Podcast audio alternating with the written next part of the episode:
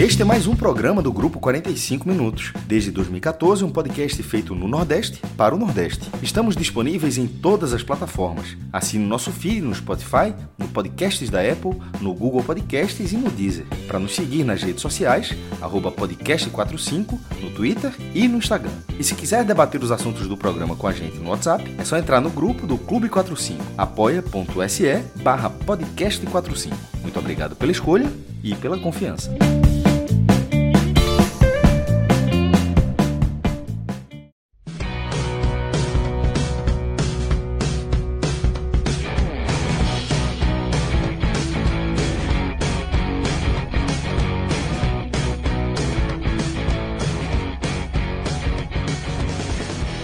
Gente, começando mais um telecast, dessa vez um telecast responsa, porque estamos falando de nada mais, nada menos do que o primeiro Bavi da década, né? Já que estamos falando de 2021, quando começamos mais uma década. E um, um jogo em que tínhamos um grande favorito, que era o Bahia, e o resultado foi favorável para o Vitória, que venceu em casa por 1 a 0 gol de Samuel e, enfim, jogo que aconteceu no Barradão pela Copa do Nordeste. Vamos destrinchar tudo o que aconteceu em campo, vamos falar de extra-campo também. Eu sou Juliana Lisboa, estou aqui com Vitor Vilar e Cássio Cardoso nas análises e Cris Mangama na edição de áudio. Então, antes de você, torcedor, torcedora do Bahia, do Vitória, porque hoje a gente está falando com todo mundo que, enfim, acompanhou esse clássico, que você tem desconto no N10 esportes.com.br. A gente fala sempre do N10 porque é um, é um parceiro daqueles que não é parceiro por acaso, é parceiro de verdade. Porque se você entra no site n10esportes.com.br, vai ter uma aba podcast 45 e lá tem todas as nossas é, tudo que a gente acha de mais bacana para você que é fã do futebol do Nordeste. Então tem camisas, tem bonés, tem tudo que a gente acha de mais bacana para você dar uma conferida. E mais, você tem frete grátis a partir de um valor e o frete chega. Gente, é muito rápido, é sério, é muito rápido. A gente fala que, ah, não, é, é, vai chegar logo, aí você acha que vai demorar uma vida. Não. Por quê? O Uni10 Esportes tem um depósito no Recife, então para nós que moramos aqui no Nordeste, para a gente que mora na Bahia, mais especificamente, é muito mais rápido do que chegar alguma encomenda do Sul, por exemplo, que leva uma vida, né? Então, você é torcedor do Bahia, torcedor do, do Vitória, torcedora do Bahia, torcedora do Vitória, tá feliz com o resultado, tá com a cabeça inchada por causa do resultado, dá uma olhadinha no que tem de bônus, no que tem de promoção, usa o nosso código do 45 minutos, que você ainda vai ganhar um desconto melhor ainda. Vale a pena. Então, deixando aí essa dica, convido logo, vou, vou chamar logo o Vitor Vilar, porque, além de dono da casa, foi o, o vencedor desse primeiro clássico, né? Vitor, bem-vindo.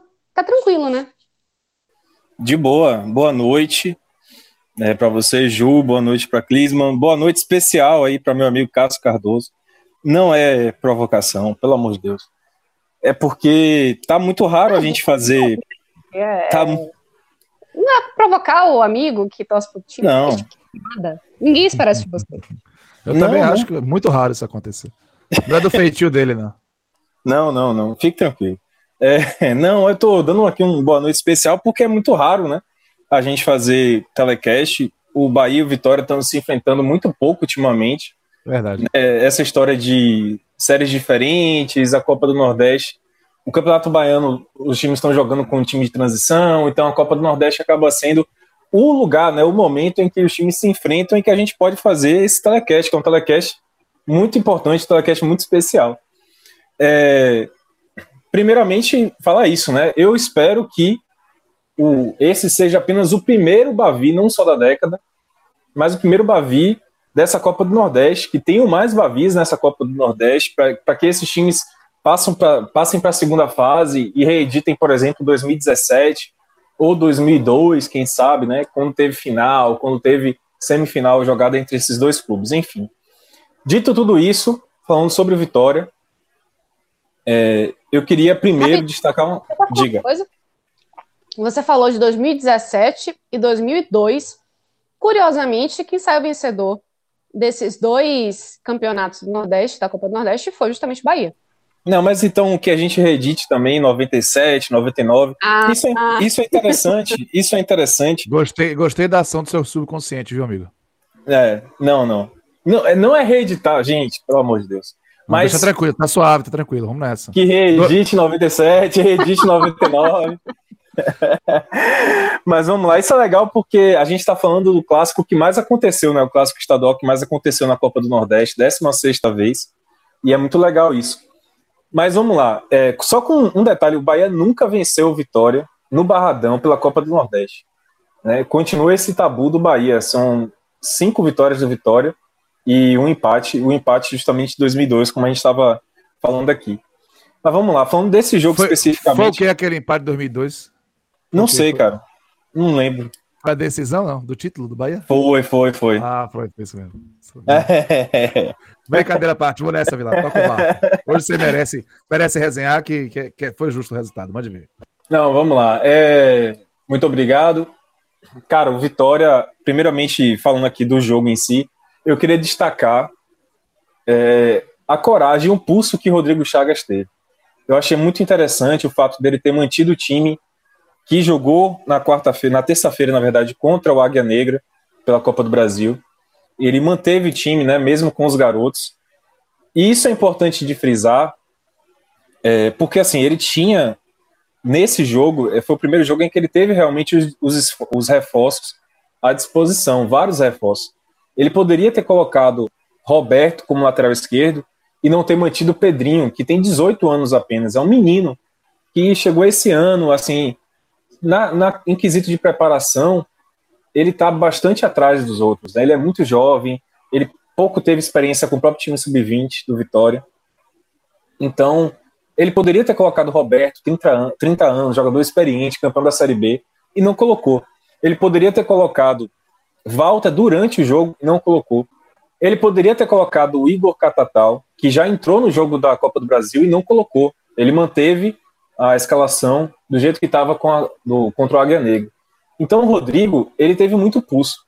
Isso é importante de destacar, tanto pesando a favor do Vitória, como pesando contra o Bahia.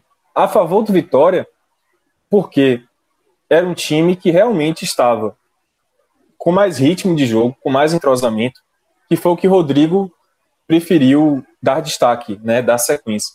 Ele preferiu manter o time ele entendeu que ele, colocando um reforço, né, os reforços recém-chegados, ele poderia quebrar o mínimo ali de entrosamento que existe nesses jogos de início de temporada. Ele manteve a equipe, priorizou, ele privilegiou, na verdade é essa, ele privilegiou o entrosamento e o azeitamento, né, digamos assim, dessa equipe. E é curioso isso porque tá todo mundo comentando, né, exatamente essa essa manutenção, essa, esse pulso firme de Rodrigo, mas eu fico pensando, inclusive, o seguinte: se tivesse sido um empate ou uma derrota do Vitória, será que as pessoas, né, os torcedores, até mesmo a gente aqui do comentário, não estaria falando, poxa, mas não usou os reforços, poderia ter entrado com os reforços. Então é importante dizer que ele fez isso, ganhou, e destacar isso, a coragem que ele teve. Eu acho que ele teve um pulso muito firme para poder Ô, manter essa equipe. A confiança desses meninos, né? Porque ele Exato. já está trabalhando com eles há algum tempo e ele confia no trabalho que ele fez desde lá atrás, né?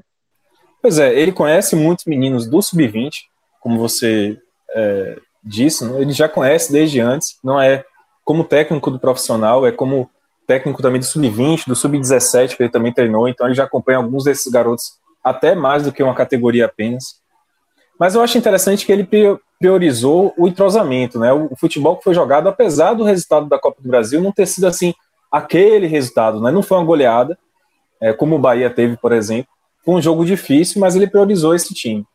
Isso pesa contra o Bahia também, Cássio vai poder falar, mas é só uma opinião mesmo aqui, que eu acho que pesa contra o Bahia porque é bom destacar. O Bahia enfrentou um time do Vitória que está muito longe de ser um time que sequer se aproxime do titular do Vitória. Não é o time titular hoje, porque hoje o time titular do Vitória teria Fernando Neto, que não jogou, teria Guilherme Rende, que não jogou por conta dessa questão é, contratual, não teria Ronaldo, né, que também não jogou por uma questão contratual. Então são três desfalques importantíssimos. A gente está falando, por exemplo, de Ronaldo, que foi o destaque, né, foi o grande jogador daquele Bavi de 2020. Teve Guilherme Rende, que foi um dos melhores jogadores do Vitória em 2020. E, e o Vitória não contou com esses atletas, não contou com o Fernando Neto, que é um cara experiente, que jogou bastante em 2020. E É, além mesmo- disso, Só para lhe interromper de novo, mais uma vez, peço desculpas por isso. Mesmo o Guilherme Rente ter entrado durante a partida, né? Ele entrou lá no meio, para o final do, do segundo tempo, mas ainda assim de uma forma bem discreta, né? Ele, é, mas isso mostra, Rodrigo segurou ele, né? Ao, ao máximo. mas isso mostra que ele confiou no time que vinha jogando, porque seria muito até fácil para ele, seria é, até cômodo para ele colocar Guilherme Rende no lugar do João Pedro, do Gabriel Bispo, e ele preferiu Gabriel Bispo e João Pedro que jogaram pela Copa do Brasil. Guilherme Rende não jogou pela Copa do Brasil, aí sim, por conta da negociação. É, então ele preferiu os dois que estavam jogando. Isso pesa contra, obviamente, porque é um time. Cara, o time do Vitória que entrou em campo hoje, que está começando a temporada, eu digo sempre isso, é um time que está muito mais perto do time de transição do Vitória do que do time, time principal, do time que vai disputar a Série B. O- do meio para frente do Vitória, você só tem Vico, que é assim um cara que acabou de sair da etapa de transição praticamente. Vico tem 24 anos. Então, ele até ano passado poderia ser considerado um jogador em transição, e de fato era. É, Vitória foi o primeiro time que ele jogou de maneira mais sequenciada, né? com mais, mais oportunidades. Mas Samuel chegou ao time esse ano, Gabriel Santiago, o próprio David, que fez uma partidaça, João Pedro, que é uma aposta, Gabriel Bispo, que teve uma boa Série B, mas até pouco tempo estava jogando o Campeonato Baiano, né? a gente lembra. Então é um time que está muito longe ainda. Da, o Pedrinho, né, nem se fala 18 anos, como eu já falei. É um time muito mais de transição do que um time principal. E esse time entrou com muita garra em campo. Eu acho que o primeiro tempo foi um primeiro tempo muito equilibrado. Não foi um primeiro tempo em que tenham surgido muitas chances assim. O próprio Vitória não criou grandes chances. Eu acho que a principal chance talvez tenha sido o chute de David, né, que ele cortou para o meio, bateu e, e o Douglas bateu roupa. E aí o Samuel chegou um pouco atrasado. Também teve, teve outro chute também de Samuel que ele dominou, fez o pivô, girou e chutou. Mas é, não foi um jogo de muitas chances no primeiro tempo. Agora dava para ver que o Vitória estava um pouco mais ligado no jogo. Eu acho que o Bahia ele entrou fechado, dando a bola para o Vitória. O Bahia no início do primeiro tempo estava nessa postura, deu muita bola para o Vitória. O Vitória estava tocando mais passes, não estava conseguindo achar espaço. Mas aí, depois do, da pausa de reidratação, que aconteceu ali por volta dos 20 e poucos minutos, o Vitória voltou com uma outra postura, marcando um pouco mais adiantado, roubando a bola no campo de ataque do. no seu campo de ataque, campo de defesa do Bahia. E aí começou a criar essas chances que eu mencionei, de David e de Samuel. Essa mudança de postura do Vitória foi muito importante. Muito importante mesmo. Porque foi essa mudança de postura que fez o Vitória ter mais espaço no primeiro tempo que quebrou um pouco aquela coisa da marcação do Bahia bem atrás, o Bahia estava bem recuado. Ela foi importantíssima no início do segundo tempo, que aí eu acho, e eu acho que o Cássio vai concordar, foi o momento decisivo do jogo. Foi quando teve bola, quando teve futebol, quando teve jogo mesmo, com espaço, com chance, a favor do Vitória. O Vitória explorou uma, um espaço que o Bahia deixou muito aberto no início do segundo tempo, que era o lado esquerdo da defesa do Bahia. E por ali caíram jogadores Samuel caiu muito bem nas costas da defesa do, do Bahia. O próprio Vico caiu muito bem pelas costas da defesa do Bahia. Logo no início do segundo tempo, Vico recebeu uma bola por ali, não conseguiu finalizar.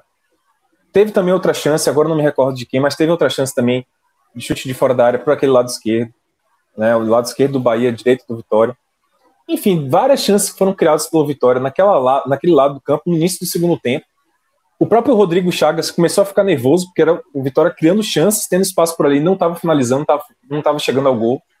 E aí, numa jogada dessa, de adiantar a marcação, de roubar a bola do Bahia no campo de ataque já, Gabriel Bispo se antecipou muito bem, roubou a bola, numa bola espirrada pela defesa do Bahia, fez o passo para o Gabriel Santiago, que carregou, tocou para o Samuel, e Samuel acertou um chute que ele já tinha acertado na reta final da Série B, contra o Brasil de Pelotas. Ele fez um gol muito parecido que ele cortou para a perna esquerda, bateu e fez o gol de fora da área, chutando no cantinho. Golaço, uma patada de, de Samuel, que já já começa a despontar bem nesse Vitória e vai dar trabalho para Walter. Né? o reforço Val.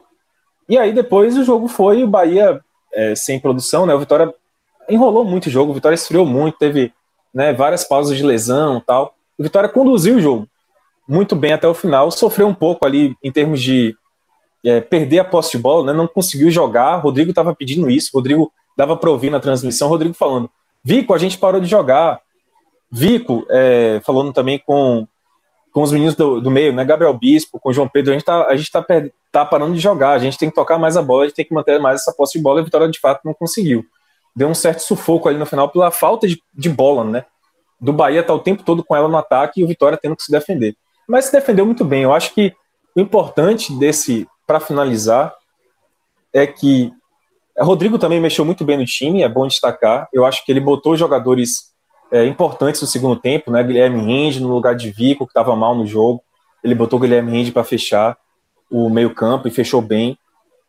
Ele botou Wesley e Igor, Igor Catatal para puxar mais o contra-ataque em velocidade, para incomodar mais e chegou até a incomodar nesse contra-ataque, né? não tinha bola, mas na bola espichada, aquela bola lançada para o ataque, para os jogadores de velocidade. A Vitória chegou até a, a, criar algumas, algumas oportunidades, não claras, mas conseguiu botar a bola no ataque, botou a bola na área do, do Bahia.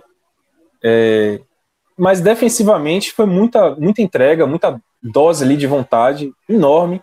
É, a gente pode citar aqui vários jogadores que tiveram uma boa atuação individual nessa parte defensiva, nessa entrega. A gente pode falar isso no, na parte de destaque individual. Eu acho que valeu muito para mostrar que essa equipe né, de garotos ela é competitiva. Ela é uma equipe que não vai ser equipe titular, eu acredito, porque eles vão oscilar, normal, como oscilaram contra o Ceará. Mas dá para tirar muitos valores daí. Samuel é um valor, David é um valor enorme. Esse menino é muito bom, muito bom mesmo. Posso falar dele nos destaques individuais. Entre outros, né? Gabriel Bispo parece ter voltado bem do Juventude, né? Não sei se ele vai ser negociado, mas pode ser um substituto, um substituto de bom nível para o Guilherme Rende. Dá para tirar bons valores daí. O próprio Pedrinho tem muito futuro. Dá para tirar bons valores daí para a sequência do campeonato, já que esse ainda não é o time do Vitória, é um time de transição. E isso, nesse jogo especificamente, pesa muito a favor do Vitória. O Vitória ganhou um clássico com um time que é inferior em termos de experiência, em termos de até mesmo de, de característica técnica desenvolvida, né, porque a característica técnica potencial é muito grande, mas a característica já desenvolvida é pouca né, em relação aos jogadores do Bahia, por exemplo. Mas ganhou muito na vontade e sobrou nos garotos. É isso, Cássio Cardoso. Sua vez agora de me falar o que aconteceu com esse Bahia que depois de um, um, um baile na Copa do, no, na Copa do Brasil, perdão, que venceu por 7 a 1 Campinense, que todo mundo achava que, bom, agora vai, né? Rossi aí, metendo hat-trick, e o time já se encaixando, né? Enfim, aquela coisa toda do gostei de ganhar, vamos manter isso daí. Não foi o que aconteceu, o que a gente viu foi uma equipe que estava lembrando mais aquele Bahia que empatou com o Botafogo da Paraíba, né, na, na, na rodada anterior da Copa do Nordeste, do que esse Bahia que sobrou em campo diante do Campinense pela Copa do Brasil. que foi que teve? Fala, Ju, um abraço para você, um abraço para você, Vitor Vilar, um abraço para o Clisman Gama, um abraço para você que está ouvindo a gente, podcast 45. Ju, eu lembro que quando a gente abriu o telecast de Bahia Campinense, lá do Celso Shigami, João, é, a gente chamou a atenção já promovemos um debate sobre a questão do equilíbrio de forças. Né? O resultado de um jogo de futebol ele tem é, a participação das duas forças. Né? O é o resultado de uma competição para ver quem é o mais forte, mas são duas forças agindo, dois personagens. Eu usei aquele, é, destaquei isso para poder reforçar que a gente deveria valorizar o desempenho ofensivo do Bahia sem fechar os olhos à fragilidade do Campinense. Eu colocaria um, uma situação logo depois de fragilidade no, no, na receita do, do, Campinense, no orçamento. É um clube que tem uma folha salarial de 86 mil reais a folha. É um time que não jogava desde novembro. Então, tudo isso tinha que ser ponderado É um time que fisicamente estava muito abaixo, uma fragilidade física absurda. Tudo isso tinha que ser ponderado para que a gente tentasse enxergar aquela goleada do Bahia uma situação que não ficou só na conta de um bom desempenho do Bahia, ficou também na conta da fragilidade do Campinense. E isso é importante destacar e é importante ser chamado a atenção para que não se criasse uma atmosfera para o Bahia que é descolada da realidade do futebol do Bahia. Porque se a gente for observar o futebol do Bahia, em especial com essa formação mais propositiva, nós temos uma, é, vamos dizer assim, um recorte de desempenhos ruins muito maior do que o recorde de desempenho bom.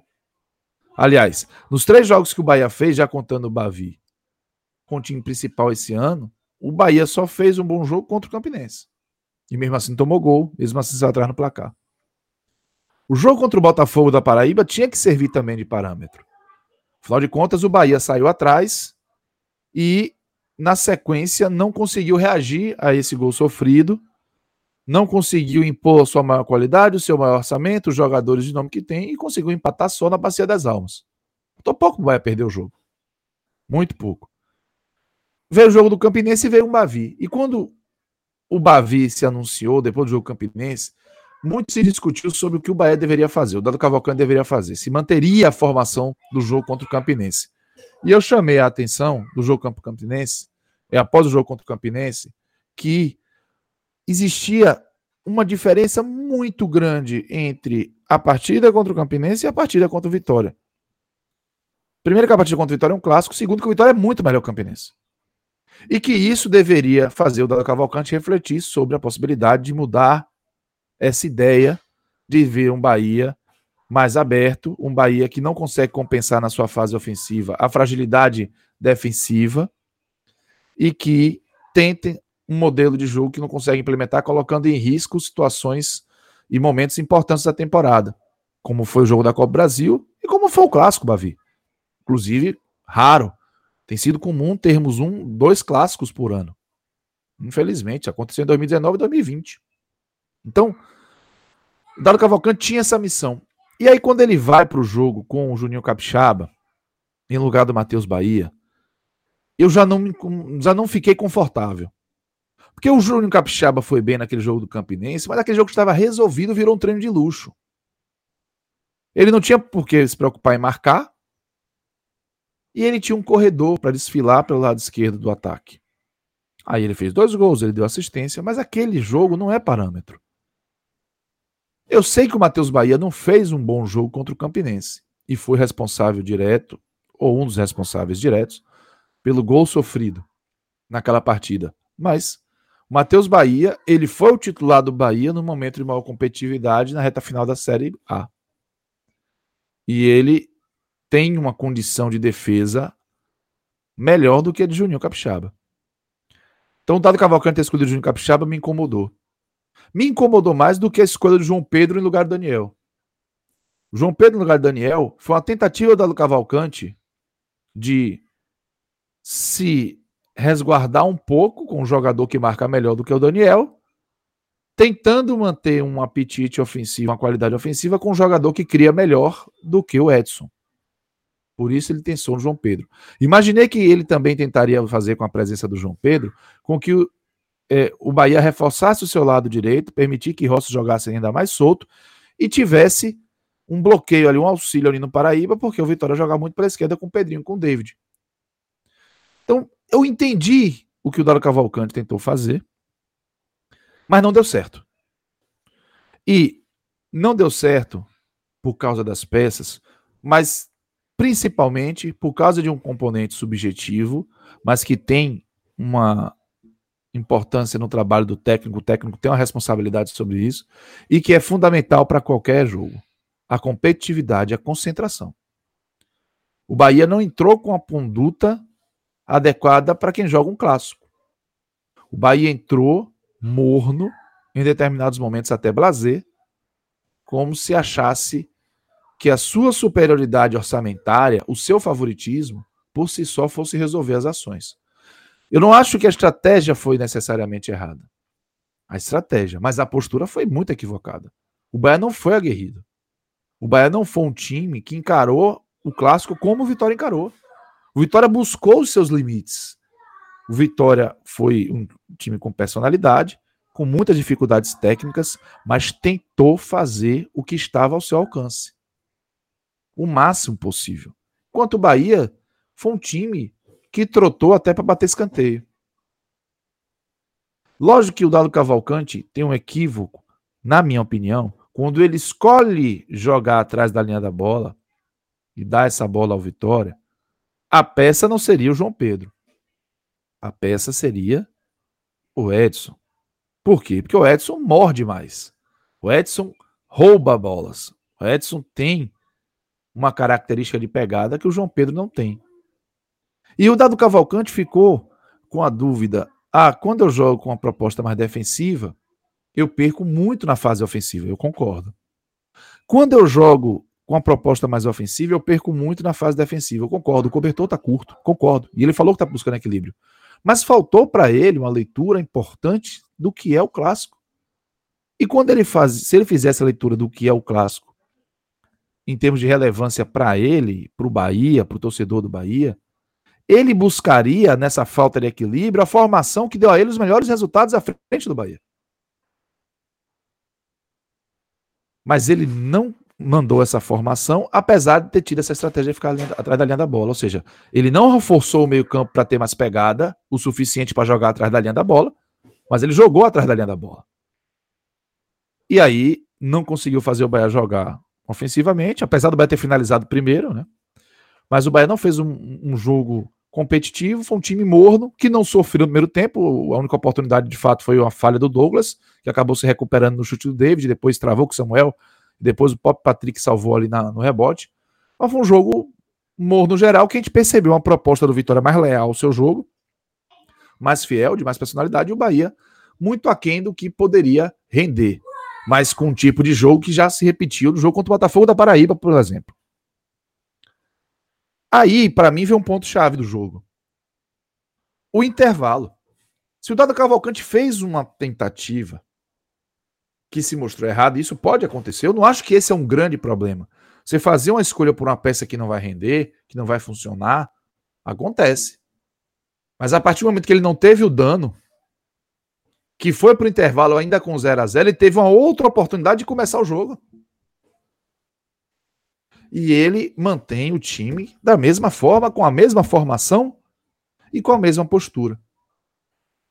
E aí, quando o Baiano no segundo tempo tenta sair um pouquinho mais para o jogo, mas com a mesma morosidade, com a mesma falta de pegada, bem destoante do que estava jogando o Vitória, o Bahia começou a dar um espaço muito perigoso para a troca de passos do Vitória por dentro.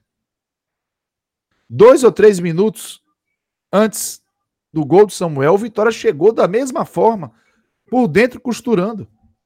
O Douglas saiu, teve um aqui, a zaga travou. Antes tinha uma bola longa que o, o, o Vico encontrou o Gabriel Santiago na entrada da área e, e, o chute saiu travado. Se desenhou ali a tragédia. E o Dado até falou: eu tava com duas alterações para fazer. Mas as alterações dele não iam mudar o que aconteceu, porque ele tava com o Daniel para colocar, talvez o Matheus Bahia. Pois bem, veio o gol do Vitória, mais uma jogada dessa. Uma jogada, o Gabriel Bispo roubou, o, o Santiago serviu Samuel que acertou uma bomba e fez 1 a 0 Samuel que fez teste na base do Bahia. E aí, o, o Vitória fez 1 a 0 e nesse momento, Dado Cavalcante tentou fazer o Bahia jogar colocando o Daniel e o Matheus Bahia no lugar do Juninho. Ele trocou ali o. Aliás, depois ele botou, ele botou o Daniel primeiro no lugar do, do João Pedro. E depois ele botou Thiago e Matheus Bahia para tirar Juninho Capixaba e Gabriel Novaes para tentar dar alguma vida àquele lado esquerdo. Eu acho que o Juninho Capixaba foi mal e eu acho, eu tenho a impressão aí, é muito achismo, que ele de alguma forma atrapalha o desempenho do Gabriel Novaes. Porque o Gabriel Novaes, que vinha crescendo de rendimento, também fez um jogo muito abaixo. Muito abaixo. E aí, a partir do 1 a 0 apesar do Bahia ter tido um senso de urgência maior, apesar do Bahia já ter percebido desde os quatro minutos do primeiro tempo que a bola no miolo de, zaga do Vitória entrava, ela pingava no chão da área direto, o Bahia não soube forçar. O Bahia não soube fazer esse jogo, o Bahia não competiu para isso. Teve chance com a cabeçada do Rodriguinho, com a cabeçada do Gilberto, mais um grande cruzamento do Nino Paraíba. Mas o Bahia não fez o Vitória sofrer efetivamente. Até quando tentou jogar de forma mais propositiva, técnica, correndo atrás, talvez um pouco mais ligado no que estava acontecendo, o Bahia não soube fazer o Vitória sofrer. Por muitos momentos, o Vitória conseguiu fazer o tempo passar jogando, tentando fazer o segundo gol, atacando, mas faltou qualidade o Vitória, né? A peça, peças de qualidade. Mas o Rodrigo Chagas fez o time sair de trás, ele não deixou o time preso lá atrás. E olha que ele tirou o Vic e botou o Guilherme Rende, mas ele botou o Cedric no jogo. Faz um corredor pelo lado direito. Então, é, a leitura do Rodrigo associada à, à forma de competir de alto nível de concentração, de giro alto que o Vitória propôs, entendendo a importância de um clássico, fez a diferença no contraste com o Bahia apático e com a estratégia errada, na minha opinião, para as peças que foram a campo. Eu acho que o Bahia ele precisa entender um pouco essa lógica de futebol, porque apesar de parecer óbvio o que eu vou dizer, não foi a primeira vez que o Bahia decepcionou o torcedor num clássico Bavi, tendo um orçamento muito maior, um time no papel melhor, o favoritismo absoluto. Principalmente com desempenhos apáticos, com desempenhos que não corroboram o favoritismo fora. Porque, vamos lá, o 2 a 0 do ano passado, que o Vitória aplicou no Bahia, ele poderia corroborar o favoritismo do Bahia na dinâmica do jogo. Não o resultado, na dinâmica. Ali nós tivemos um goleiro num desempenho extra classe, que foi o Ronaldo, e um goleiro no desempenho abaixo da média, que foi o Douglas. E ali o jogo se decidiu. Principalmente porque o Douglas tomou aquele gol do Carleto e o Ronaldo evitou uns 4 ou 5 gols do Bahia com defesas sensacionais. Mas a produção do Bahia, a imposição do Bahia, sugeriu o favoritismo. É por isso que muitas vezes a gente diz que o favoritismo se confirma quando a bola rola, porque essas coisas acontecem. Mas hoje, nem na dinâmica. Hoje, em momento nenhum, se alguém perguntasse, dissesse assim, chegasse alguém do zero, não soubesse quem é quem, e só contasse o seguinte: ó, antes da bola rolar, tinha um favorito no clássico. Para você, quem é? A pessoa ia apontar o Vitória. Que o Vitória competiu em mais nível. E o Bahia não competiu mais uma vez no nível que pede um clássico. E aí, para a gente passar para os desempenhos individuais, veio uma declaração do Daniel, que saiu na TV, em que ele reclama do, do time, da apatia do time, de uma, de uma é, hipotética é, arrogância esportiva do Bahia, de achar que, que vai virar o jogo, ganhar um jogo de equipe, mas ele, somada a essa avaliação, a avaliação desse sintoma do Bahia eu achei correta, mas ele aproveita o ensejo para fazer uma provocação ao Vitória.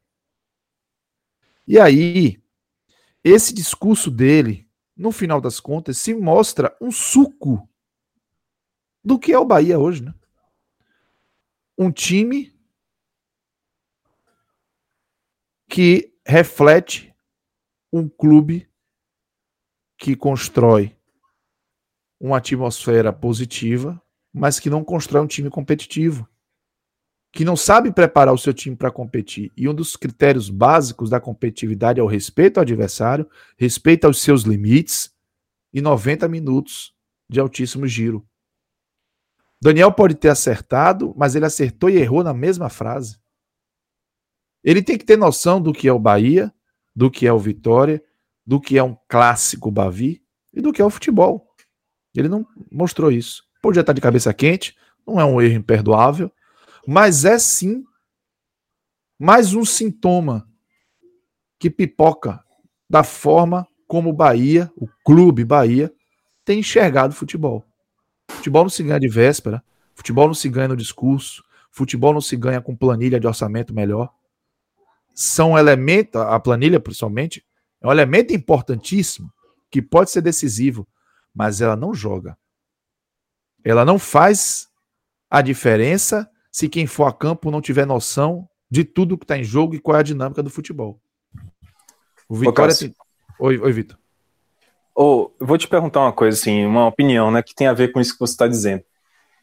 Acho que de todos esses últimos Bavis, né, a gente fala muito, você trouxe bem essa história, né, teve do ano passado, 2 a 0 na Fonte Nova, teve de 2019 também na Fonte Nova, os dois, né, na verdade, um pelo Baiano, um pela Copa do Nordeste, isso desde que o Vitória caiu para a Série B e o Bahia ficou na Série A e tem o maior orçamento do Nordeste e tal.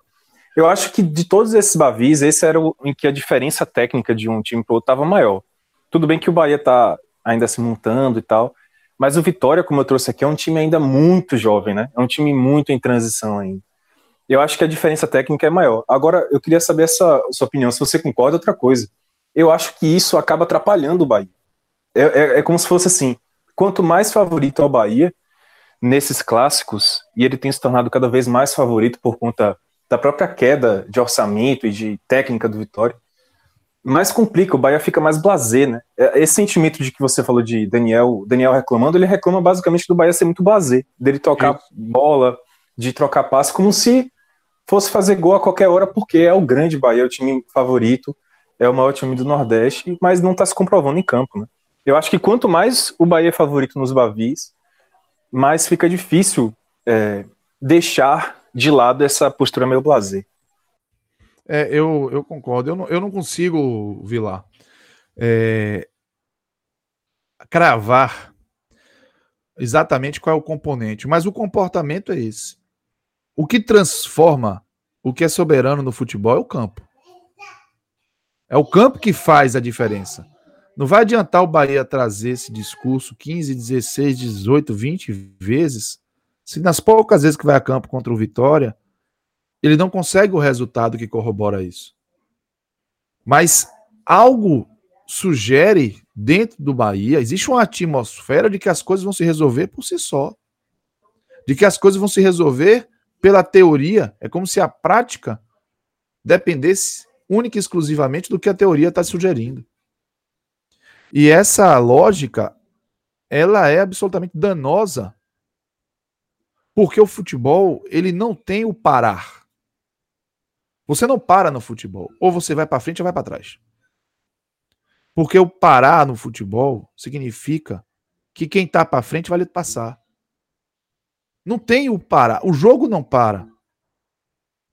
Então, você tem que continuar o tempo todo buscando o seu máximo, o seu melhor máximo buscando o melhor placar, buscando a maior goleada, buscando o maior recorde. E aqui existe, de forma geral, e eu acho que isso é até um problema no futebol brasileiro, mas o Beto está muito gritante isso. Existe um conformismo com as aparências. Existe talvez um pensar no depois do resultado e não na construção dele. E aí as oportunidades vão passando. As oportunidades vão passando. Para não dizer que eu estou só dizendo o Bahia nisso, eu vou dizer uma lógica que me incomodou muito no Léo Ceará no passado.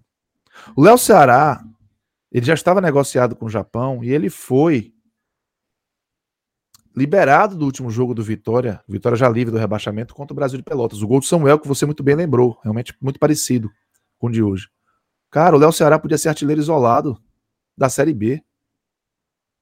Por que não foi buscar isso, velho? Por que, que o Vitória também não tentou buscar isso? Ah, muita gente vai dizer, pô, foi um. um... E aqui a crítica não é o Vitória ou o Léo Ceará, não. Eu, é, é, eu vou voltar para o Bahia, mas eu tô pegando um exemplo de uma cultura que. Ah, não, ele pode se machucar, velho. Desculpe a expressão no podcast, mas. Véi, quem tem medo de cagar não come, velho. Você é jogador, é, é, é, é centroavante. O seu clube é um clube relevante, está precisando de resultado. Tá mais Por que não né? buscar artilharia de uma Série B, velho? Que, o que que passou na cabeça? Eu fiquei assim, gente, vai lá. Se não conseguir artilharia, ok. Machucar, todo mundo tá sujeito o tempo todo, velho. Mas é um jogo que pode dar um pênalti. O Brasil de Pelota não queria mais nada. Tem um pênalti, gol. Ah, uma cabeçada, gol. Pronto, é o artilheiro da Série B. E essa coisa, eu digo porque, por exemplo, Bahia se livrou do rebaixamento. Pode pegar aí. O Bahia, quando se livra do rebaixamento, o que acontece? É inacreditável 2017, 2018. Desliga. Cumpri minha obrigação, fiz o meu papel, deu o meu horário. Um, um protocolo burocrático. Quando o esporte, o respeito ao esporte é você buscar o seu máximo, é você buscar o seu melhor sempre. Que argumento o Bahia, o Bahia vai virar pro. Vamos contar a história do Bahia daqui a 30 anos. Vamos olhar para 2017, 18, 19, 20 e 21. Desde depois daquela semifinal da Copa do Nordeste. A gente vai pensar, caramba, o, o Bahia cresceu, o Vitória caiu. Foi, foi mesmo. Então deve ter sido um negócio da zona no clássico. Não, não foi. Não foi. No campo isso não aconteceu. Em especial quando a distância ficou consolidada. O que é a distância consolidada? É o Vitória na Série B ou o Bahia na Série A. De lá para cá teve dois clássicos, torcida única na Fonte Nova. É uma aberração a torcida única. E o Bahia não, não conseguiu vencer nenhum dos dois. Teve um clássico na Copa do Nordeste, torcida única. O Vitória ainda mais fragilizado, porque já, tava, já tinha ficado mais um ano na Série B. E o Bahia perdeu por 2 a 0 por mais que tivesse até é, feito o suficiente para não perder. E só ganhou o Bavi de transição. O Bavi de um time que está em segundo plano dentro do clube. No Barradão. E esse Bavi está sustentando, o Bahia não está há três anos sem ganhar do Vitória. Só para lembrar. Então, aí hoje é a mesma coisa. Então cadê isso no campo? Cadê o que interessa? Cadê o torcedor do Bahia feliz, podendo é, aproveitar essa atmosfera esportiva para olhar com ar de superioridade para o seu adversário? Não tem. O Bahia não dá esse direito ao torcedor. Isso está no campo da teoria. Cadê a prática? Cadê o jogo, o confronto? Então, essa, essa percepção do clássico, o Dan Daniel virar para falar a um time pequeno, um time inferior, bicho, o Vitória pode estar numa situação ruim. Mas você não pode chamar um clássico de pegar um time inferior, um time pequeno. E se ele usou pequeno para provocar por estar de cabeça quente, que é algo perdoável, o time inferior ele retratou uma lógica intrínseca no Bahia. Que é essa lógica de achar que a qualquer momento vai ganhar, porque simplesmente é mais caro, é melhor, é tecnicamente. E aí, meu irmão, o futebol não aceita desaforo. E o Bahia tem sido desaforado. Agora o torcedor é que vai ficar desaforado, com o próprio Bahia. Porque ainda tem esse detalhe. Um clube que quer paz é inteligente o suficiente para pegar um jogo desse e dizer, gente, a gente tem que ganhar. E quando eu digo tem que ganhar, é fazer o seu melhor. É como se fosse enfrentar o Atlético Mineiro todo desfalcado no Mineirão. Fazer o seu melhor. Dar o último suor disponível. Fazer o máximo para tentar superar um desafio. O Bahia não faz isso. Esse Bahia de hoje não cumpre o rito básico de quem enfrenta um clássico. E é por isso que, mais uma vez, saiu derrotado. Até porque eu acho que o que fica claro aí é que o Bahia nem encarava exatamente como um desafio. Assim como o Bahia, e na minha visão, não encara como desafio algumas partidas que são partidas-chave, como um clássico, deveria ser encarado, e partidas como, por exemplo, as da Sul-Americana, que o Bahia era favorito, algumas partidas da Copa do Brasil do ano passado, por exemplo, quando foi eliminado na primeira fase. O Bahia tem demonstrado, e até algumas partidas no, no próprio Campeonato Brasileiro, na Copa do Nordeste também, o Bahia tem demonstrado uma dificuldade muito grande de ser o favorito, de propor um jogo, propor uma ideia, de segurar essa, esse favoritismo. O Bahia tem tido uma dificuldade muito grande de conseguir isso. Até porque, quando a gente analisa as melhores partidas do Bahia no ano passado, por exemplo, a gente vê que as melhores delas, até mesmo quando não venceu, foi quando o Bahia não era o favorito, quando o Bahia não tinha essa necessidade de mostrar que era realmente o melhor orçamento, a, a, a equipe mais técnica, a equipe com mais quando, qualidade. Quando a humildade entrou em campo. Exatamente. Eu acho que esse é o ponto, Ju, que você, que você chama atenção com muita propriedade. O Bahia não sabe lidar com favoritismo porque precisa aprender a lidar com a humildade e jogar com a humildade. O jogo com humildade é um jogo que você se entrega o máximo o tempo todo. O jogo que o Bahia venceu o Fortaleza por 4 a 0 o Bahia só ganhou aquele jogo porque entendia que era uma decisão e que tinha um adversário ali que podia fazer o Bahia sofrer. E todo jogo tem que ser assim. Todo jogo tem que ser assim. Se não encarar assim, não ganha no nome. É um princípio básico, mas que não parece claro. E aí eu lembro que em 2019, depois daquele segundo turno que o Bahia embicou, Fernandão se chateou com as cobranças do torcedor e disse que o Bahia tinha feito um puta ano. Aquilo é o clube. Talvez o que o Daniel tenha dito hoje, o pequeno se refira à provocação e a crítica aos companheiros e ao próprio time se refira à lógica empregada no Bahia hoje. Uma lógica que não precisa ser dita. Basta que não seja combatida. Você não precisa dizer, ah, nós somos melhores. Não precisa. Basta não combater a presença dela. Basta não ficar reforçando o tempo todo que todo mundo tem seu limite, que nome se faz em campo. Eu, eu não acho que esse clássico tem um grande dano para a sequência do Bahia na Copa do Nordeste. Eu não acho que pode ter um grande dano para o Bahia para a temporada. É, quem viveu o que o Bahia viveu na reta final do Campeonato Brasileiro, ali sim, era um risco grave. Mas a sensação de que o Bahia não aprende, essa sim preocupa. Eu acho que o Bahia não, não tem aprendido com as dificuldades que vem passando, sabe? Temporada após temporada. E isso, quando chegar no momento do dano grave, pode cobrar um preço. Preço que não foi cobrado em 2020, pode ser cobrado em 2021. Muito bem. E isso eu acho que abre também um, um espaço para a gente falar de. A gente já falou bastante de favoritismo, né? Mas a gente pode falar também sobre a, as chances, né, de você apostar, de você acreditar que você vai ganhar um jogo, que você vai ganhar uma partida, que você vai ganhar um clássico, né? Como, por exemplo, a, a torcida do Vitória mesmo. É, quanto, quantas, quantas pessoas, quantos torcedores acreditavam mesmo que a equipe realmente poderia vencer?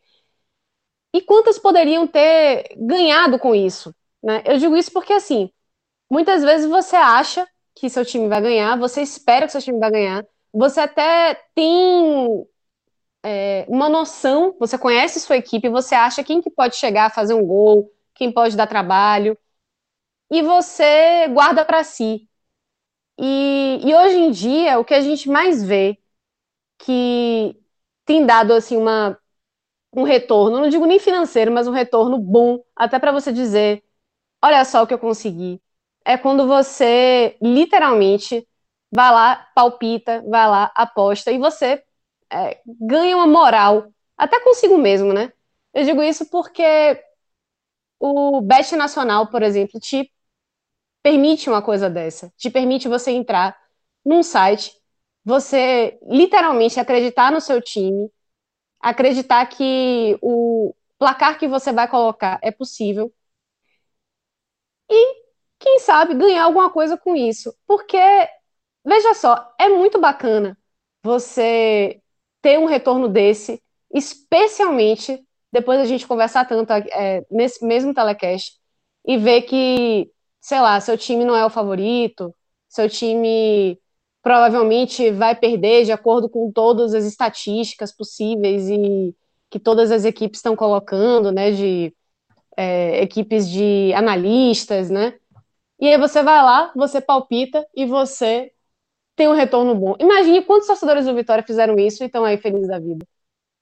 E eu, eu não digo nem exatamente sobre futebol, porque você tem no Best Nacional vários outros esportes que você pode também começar a acompanhar, começar a, a ver, assistir e se interessar também, como por exemplo basquete, golfe, é, futebol americano, que, enfim, tem sempre uma, uma dose extra aí de furor quando tá chegando perto do Super Bowl, né? Todo mundo vira é, especialista. Mas, assim, é uma coisa muito bacana você conseguir usar o palpite para conseguir conhecer mais outros esportes.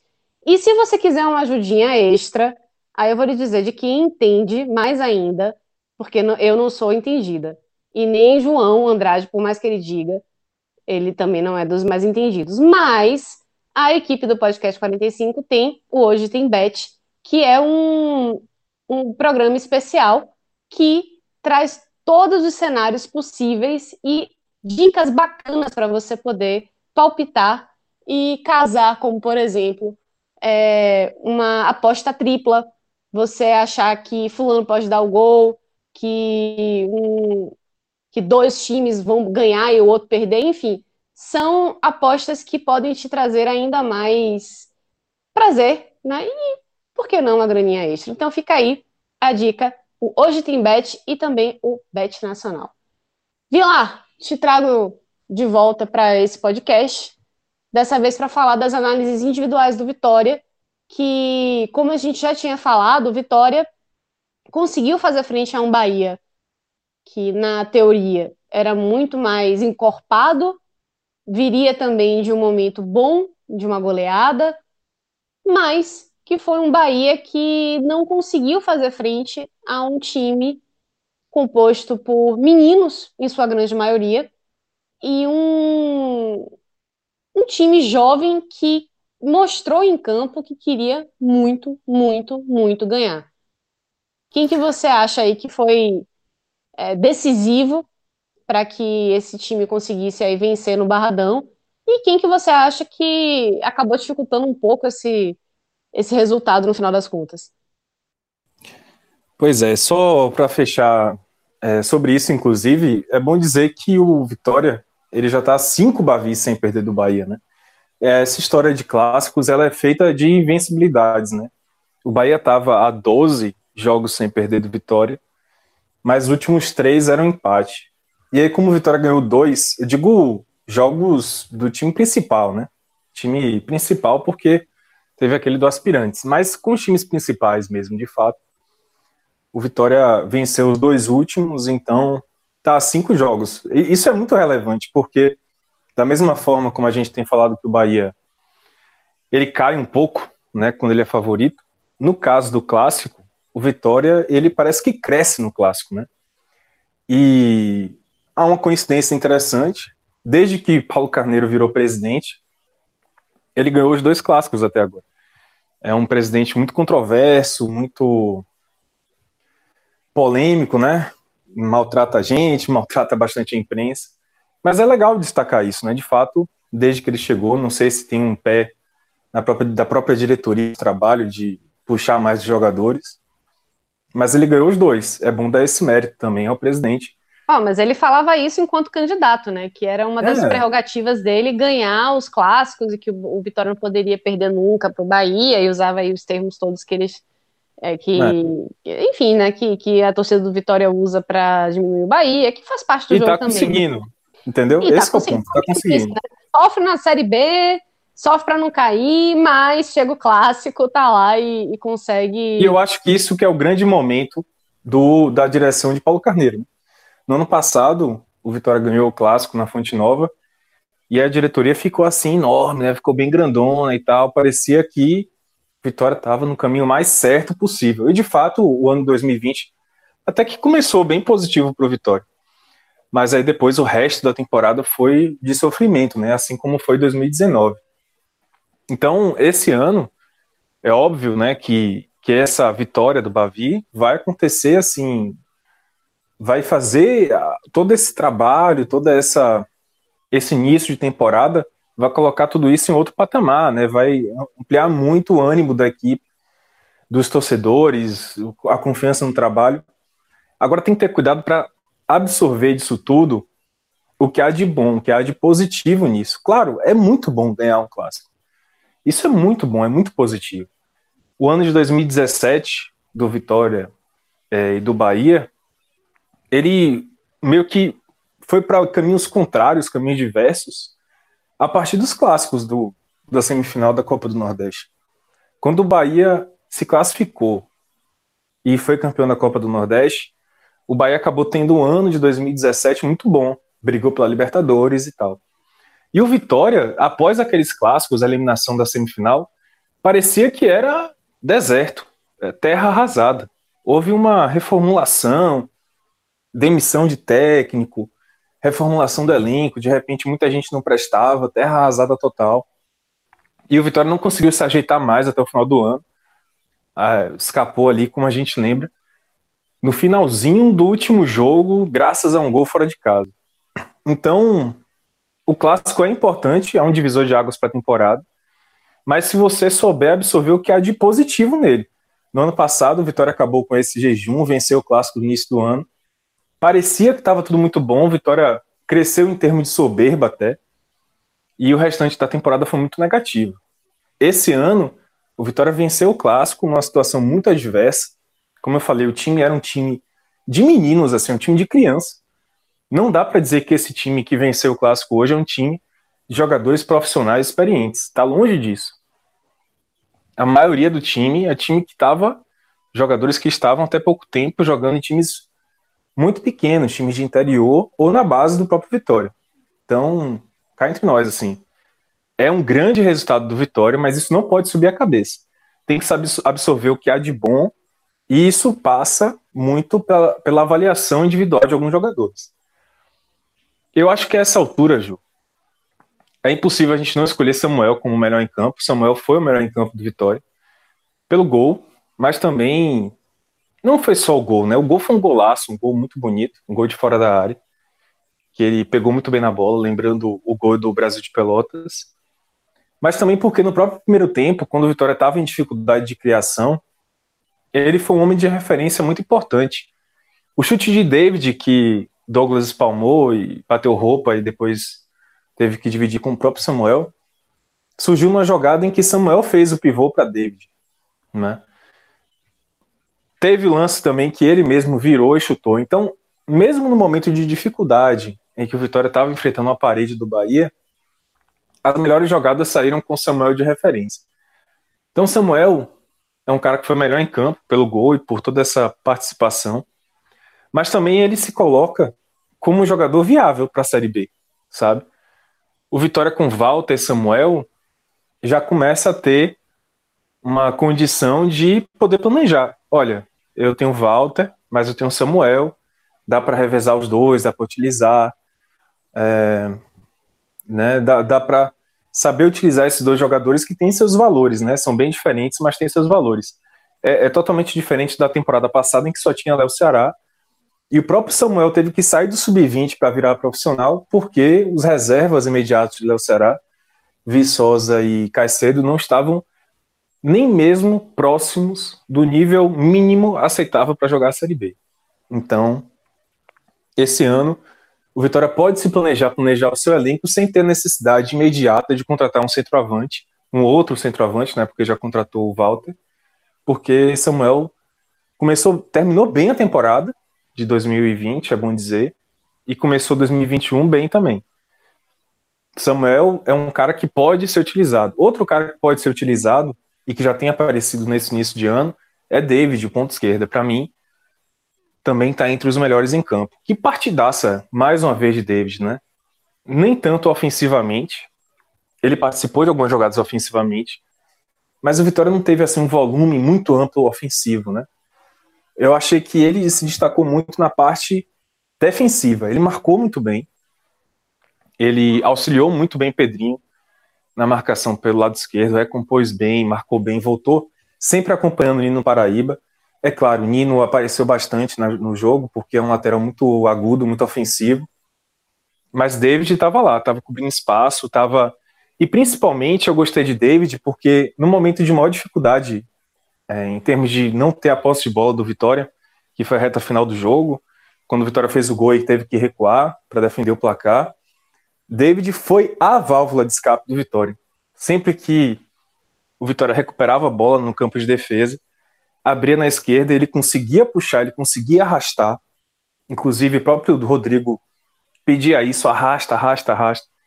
Ele mesmo jogando desde o início do jogo, ele arrastava a bola, levava para o campo de ataque e conseguia desafogar o Vitória. David partidaça. Mais uma, né? Ele vem numa crescente muito grande e justifica a aposta de Rodrigo, mantendo ele como titular.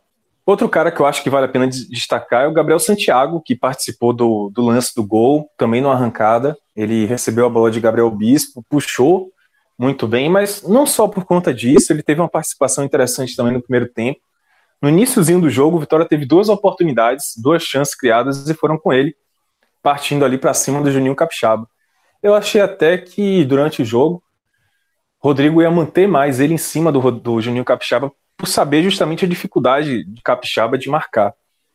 Mas acabou que Gabriel foi puxado mais para o meio, né, centralizado, parou de cair ali em cima de, de Capixaba.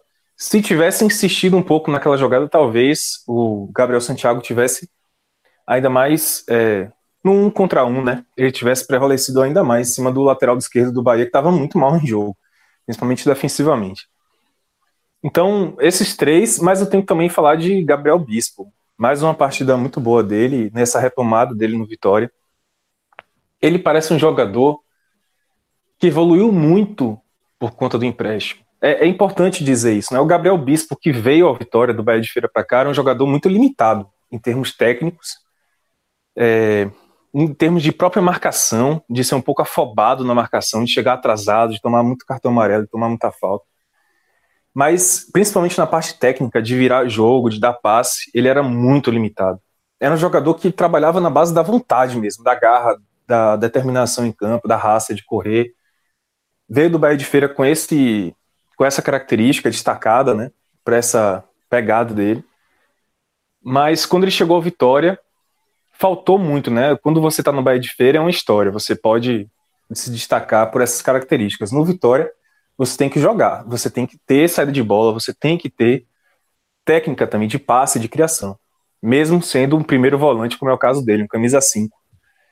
E aí no Juventude ele foi emprestado, me parece, não acompanhei muito bem a trajetória dele por lá, a gente acompanha mais o Vitória, mas ele foi um dos destaques do Juventude na temporada. Me parece que ele desenvolveu essas outras características, né? A gente já viu ele batendo falta. E nesse jogo de hoje, é, ele começou, ele ainda tem aquele defeito, né? Aquele problema. Não é um jogador perfeito, senão não estaria jogando na Série B no Vitória, estaria num time de Série A, né? Então, claro, a gente está falando de jogadores aqui que todos eles têm um defeito, têm uma, uma carência né, a ser desenvolvida, algo a ser corrigido para serem jogadores melhores, mas estão aí exatamente para isso, para melhorar, para evoluir.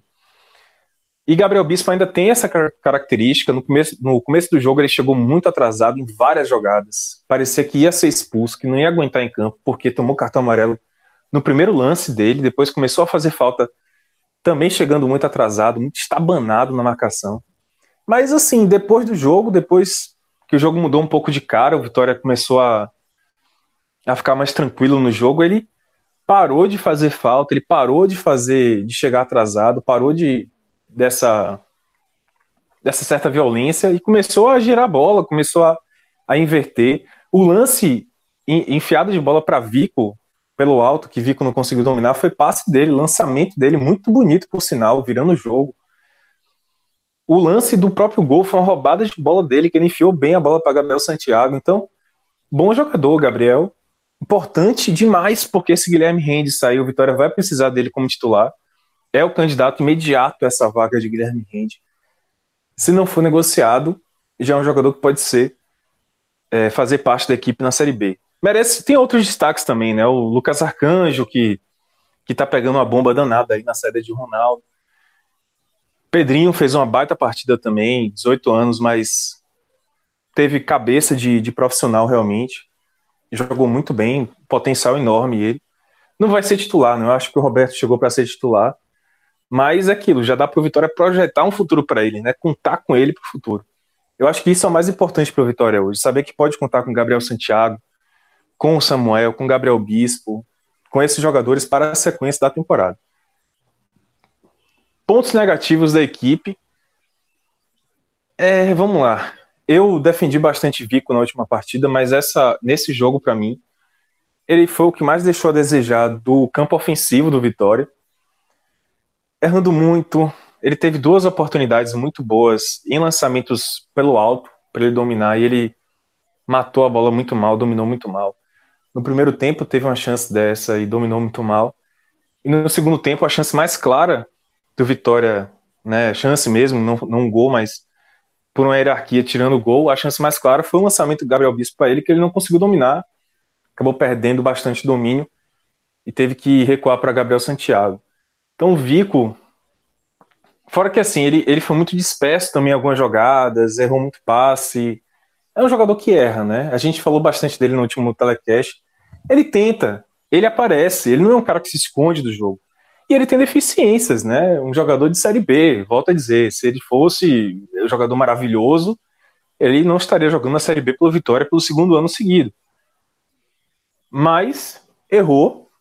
Muitas jogadas o Vitória poderia ter de repente ter saído até no placar antes, ou ter criado mais perigo antes, se tivesse uma sequência melhor de Vico. Então vou colocar ele como pior, muito mais por conta do Vitória ter jogado de uma nota 6 para cima e ele ter ficado no 5, do que necessariamente por ele ter feito uma partida horrorosa, ter falhado, algo do tipo. Isso não dá para dizer de nenhum jogador do Vitória nessa partida. Não houve um jogador do Vitória que tivesse falhado, que tivesse ido muito mal em campo. Não há. Dito isso, oh, também. Eu queria só fazer um, um adendo, porque se você fala, e com razão, que Vico deixou a desejar na parte ofensiva, e eu até concordo, apesar de achar que ele ser um, um, um cara que sempre está lá, se apresenta e busca, eu acho que ele contribuiu muito em, em termos de marcação, porque ele voltava muito, ele estava sempre correndo o campo inteiro. É uma característica dele também. Concordo que ele erra, errou muito hoje no Bavi, mas eu acho que o, o Vitória dificilmente teria uma solidez na defesa se não tivesse jogadores como o Vico, por exemplo, que voltam muito para marcar. Então eu acho que ele, ele contribuiu também, de certa forma, nessa parte mais defensiva, que não aconteceu de fato na parte ofensiva.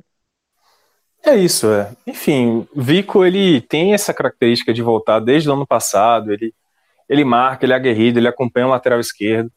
Mas nesse jogo, até pela falta de ofensividade mesmo do Bahia pelo lado esquerdo, o Bahia não, não levou perigo pelo lado esquerdo e não foi por conta da marcação por aquele lado do, do Vitória exatamente. Foi mais por conta realmente da da, da, da, da, carência do Bahia para aquele lado. Então eu acho que Vico não apareceu tanto. É diferente, por exemplo, de David e de Pedrinho, que de fato apareceram na marcação. Foram bem porque o Bahia estava atacando por aquele lado ali de maneira insistente. Era Nino o tempo todo com a bola, era Rossi o tempo todo com a bola.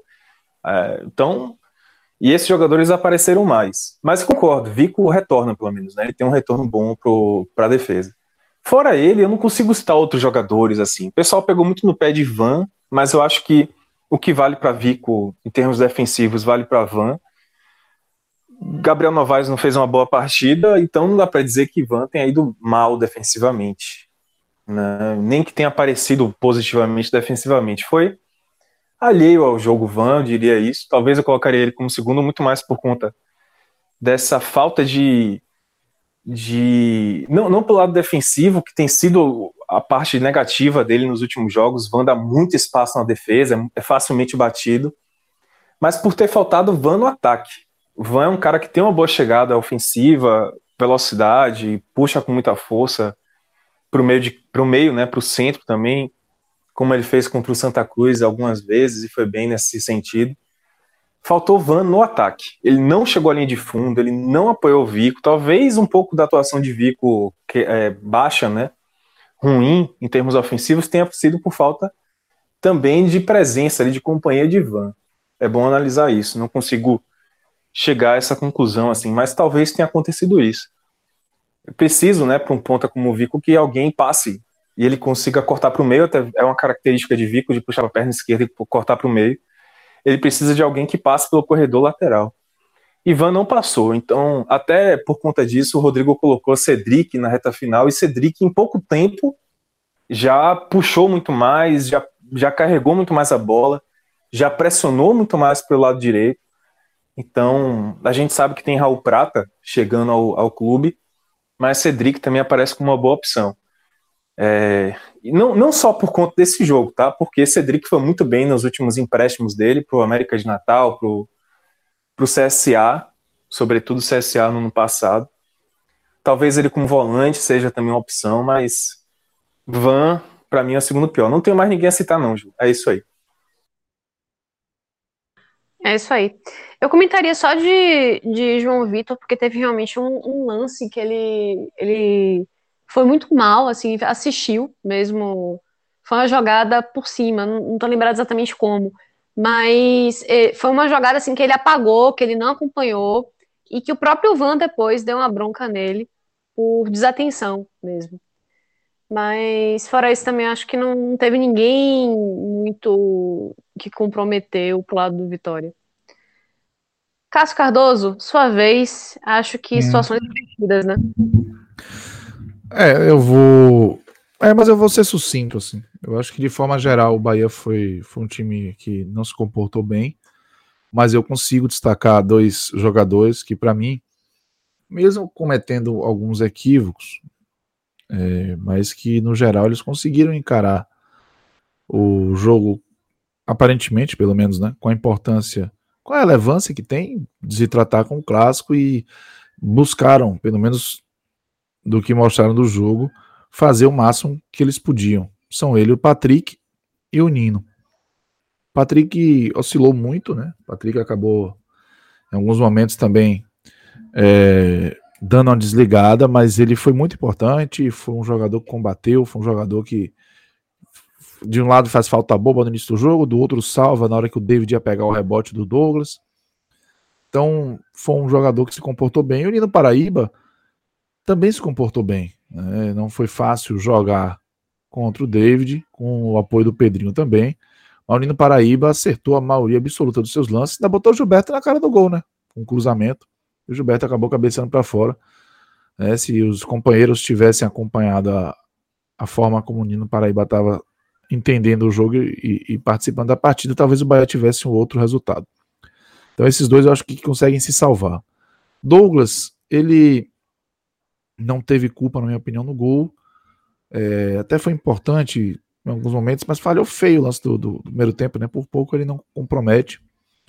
É, ano passado ele já tinha falhado no Bavi também. Mas eu acho que esses dois a gente consegue salvar em, em meio a esse, essa tarde de desempenho mais moroso do Bahia. Os destaques negativos, Ju, é lógico que a gente tem aí boa parte do time, a gente pode confortavelmente citar, né? Mas eu vou me concentrar em três personagens. Tá? São eles o Juninho Capixaba, o João Pedro. Eu sei que o Gilberto foi mal, que o Rossi foi mal, o Rodriguinho não deu sequência. É, mas é, eu vou também focar no Juninho Zagueiro. O lado esquerdo ali do Bahia ele foi muito, muito frágil, muito frágil. É, porque o Vitória foi muito comedido na direita. É, no ataque não fluiu muito. A gente até falou, vocês falaram até do Vico aí. Realmente no ataque não fez um, um bom jogo mas é, sempre que conseguiu chegar para ali, o Vitória conseguiu levar uma vantagem. E aí eu vou selecionar o Juninho, Capixaba, o Juninho zagueiro e o João Pedro. Tem uma menção honrosa ao Gabriel Novaes também. Mas no geral, o time do Bahia fez um desempenho muito ruim. E claro, destacar o Dado Cavalcante, que para mim não conseguiu fazer uma leitura correta do que foi o jogo, em especial depois de um primeiro tempo já com uma amostragem. Mas no geral é isso. Destaque positivo: Nino Paraíba depois Patrick negativos, Júnior Capixaba, João Pedro e Juninho. O cara foi tão sucinto, tão rápido, que eu até fiquei desconcertada. Não é o normal, porém é o que temos para hoje. não, mas já, já nos premiou com uma análise excepcional durante o telecast. Acho que não deixamos nada para nada de lado, né? Muito bem. É, quero agradecer a companhia dos meus amigos, Vitor Vilar, Cássio Cardoso, Cris Mangama, que acompanhou enfim, que estiveram, estivemos juntos, né, aqui nesse telecast, e, sobretudo, mais ainda, agradecer a você, torcedor, torcedora do Bahia do Vitória, que ficou com a gente até aqui. Muito, muito obrigada e até a próxima. Tchau, tchau.